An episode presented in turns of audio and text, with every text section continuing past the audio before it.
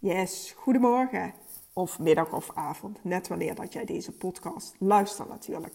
Maar voor mij is het ochtend, vrijdagochtend en ik zit hier heerlijk met een kopje thee en een lijst vol inspirerende onderwerpen. Maar waar wil ik het vandaag met jou over hebben? Wat zou jij doen met meer zelfvertrouwen? De afgelopen weken heb ik een vragenlijst gelanceerd en ik heb heel veel antwoorden teruggekregen. Bijna 100. Dus ik heb behoorlijk wat data gekregen. Ja, en daar kan ik dus ontzettend veel mee. Onder andere geeft het me input voor de podcast, maar het geeft me ook input voor mijn allernieuwste programma. En zelfvertrouwen was een van de thema's, eigenlijk het thema wat met stip op nummer 1 stond. We hebben het idee als we meer zelfvertrouwen hebben en ons zelfbeeld positiever is, dat dat een positieve impact gaat hebben op ons bedrijf. Ja, daar kan ik het dus alleen maar mee eens zijn. Ik geloof echt dat op het moment dat je aan de slag gaat met je zelfvertrouwen, ja, dat dat dus een positieve kettingreactie van groei, van innovatie, van empowerment teweeg kan brengen. Ja, ik zie dat zo'n sneeuwbal die gaat rollen en steeds groter wordt. Maar goed, dit thema heeft me ook aan het denken gezet. En zoals je misschien mee hebt gekregen, ehm, ga ik eh, vaker de link leggen met onze geschiedenis van het vrouw zijn. Want daar zit heel veel oud zeer.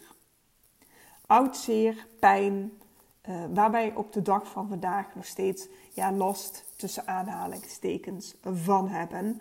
En ik geloof er heilig in, als je dat oplost, dat je er ja, nu de voordelen van gaat ervaren. Maar goed, terug naar dat zelfvertrouwen en terug naar de geschiedenis. Want als we kijken naar onze geschiedenis, dan hebben eigenlijk vrouwen door de eeuwen heen vaak de rol van zorgdrager, ondersteuner eh, toegewezen gekregen. Een superbelangrijke rol, maar de erkenning, die was er niet. En dat gebrek aan erkenning, gelijkwaardigheid, ja, dat heeft impact gehad op hoe we naar onszelf kijken en hoe we ons zelfbeeld vormen. En het is dus ook geen verrassing dat velen van ons worstelen met zelfvertrouwen. Ook als ondernemer. Want als we kijken naar het ondernemerschap, ja, dan, dan bestaat er toch nog ergens die traditionele hiërarchie hè? en verwachtingen die eigenlijk diep geworteld zijn. Maar ik wil dat je je één ding herinnert. En dat mag je echt niet vergeten. Wij maken deel uit van een generatie die deze patronen gaat doorbreken. Wij staan op de schouders van inspirerende vrouwen die voor ons hebben gestreden. En wij hebben de kracht om verandering te brengen. Ik wil echt dat je dat onthoudt. Maar goed, er is nog een belangrijke factor die een rol speelt uh, in het stukje de manier waarop wij naar onszelf kijken. En dat is letterlijk hoe wij kijken. Onze cellen in onze ogen, die zijn verschillend tussen mannen en vrouwen. Vrouwen zien namelijk details. En mannen hebben biologisch gezien een wijdse blik. Ben nu geneigd om met mijn handen te gaan praten, maar dat zie je natuurlijk helemaal niet. Maar die wijdse blik, die was nodig om te overleven. Mannen die gingen vroeger op pad, die gingen jagen en die moesten in de wijte kunnen zien als er gevaar aankwam. Vrouwen waren thuis, bij de baby's, bij de kinderen. Zij moesten ervoor zorgen dat die baby's, die kinderen overleefden. Dus zij mochten geen enkel detail missen. Dus een verandering in de mimiek van je baby liet zien dat je babytje hulp nodig had. En misschien herken je dat wel nu je zelf moeder bent. Dat je, ja, die kleine details die vallen jou op, terwijl misschien je partner denkt, hm, waar heb jij het over? Weet je, ik zie niks.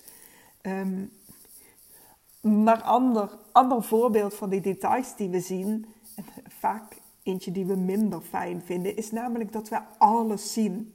Weet je, pak die foto erbij van jezelf. Jij ziet dat ene puistje. Jij ziet die vetrol bij je buik. Je ziet die cellulitis op je bovenbenen. Maar ook bij de anderen. Niet alleen bij jezelf.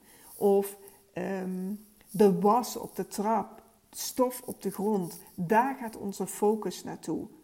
Nou ja, goed. En ik kan je vertellen dat we dus die details, die focus, we worden niet getrokken naar de positieve details. Juist naar die punten uh, ja, die we wat minder vinden.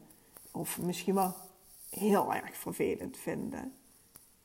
En als ondernemende oudste dochter dragen we die unieke verantwoordelijkheid om niet alleen onze groei te bevorderen, maar ook het pad vrij te maken voor degenen die na ons komen. En dat maakt mij dus ook zo rete enthousiast, want die, die antwoorden uit die vragenlijsten, die helpen mij dus om een fantastisch aanbod neer te zetten.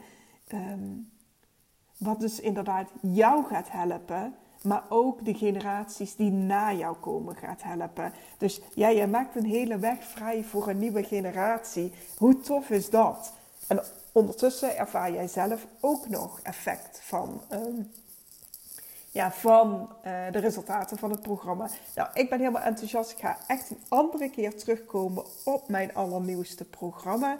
Maar mocht jij daar nu al meer over willen weten, ja, stuur me dan heel even een berichtje. Ik ben actief op Instagram en LinkedIn. Dus daar kan je me altijd een berichtje sturen van je. hey Monique, ik wil alvast meer weten. Want uh, dat deel ik met plezier. En voor nu wens ik jou een fijne dag en uh, tot de volgende aflevering.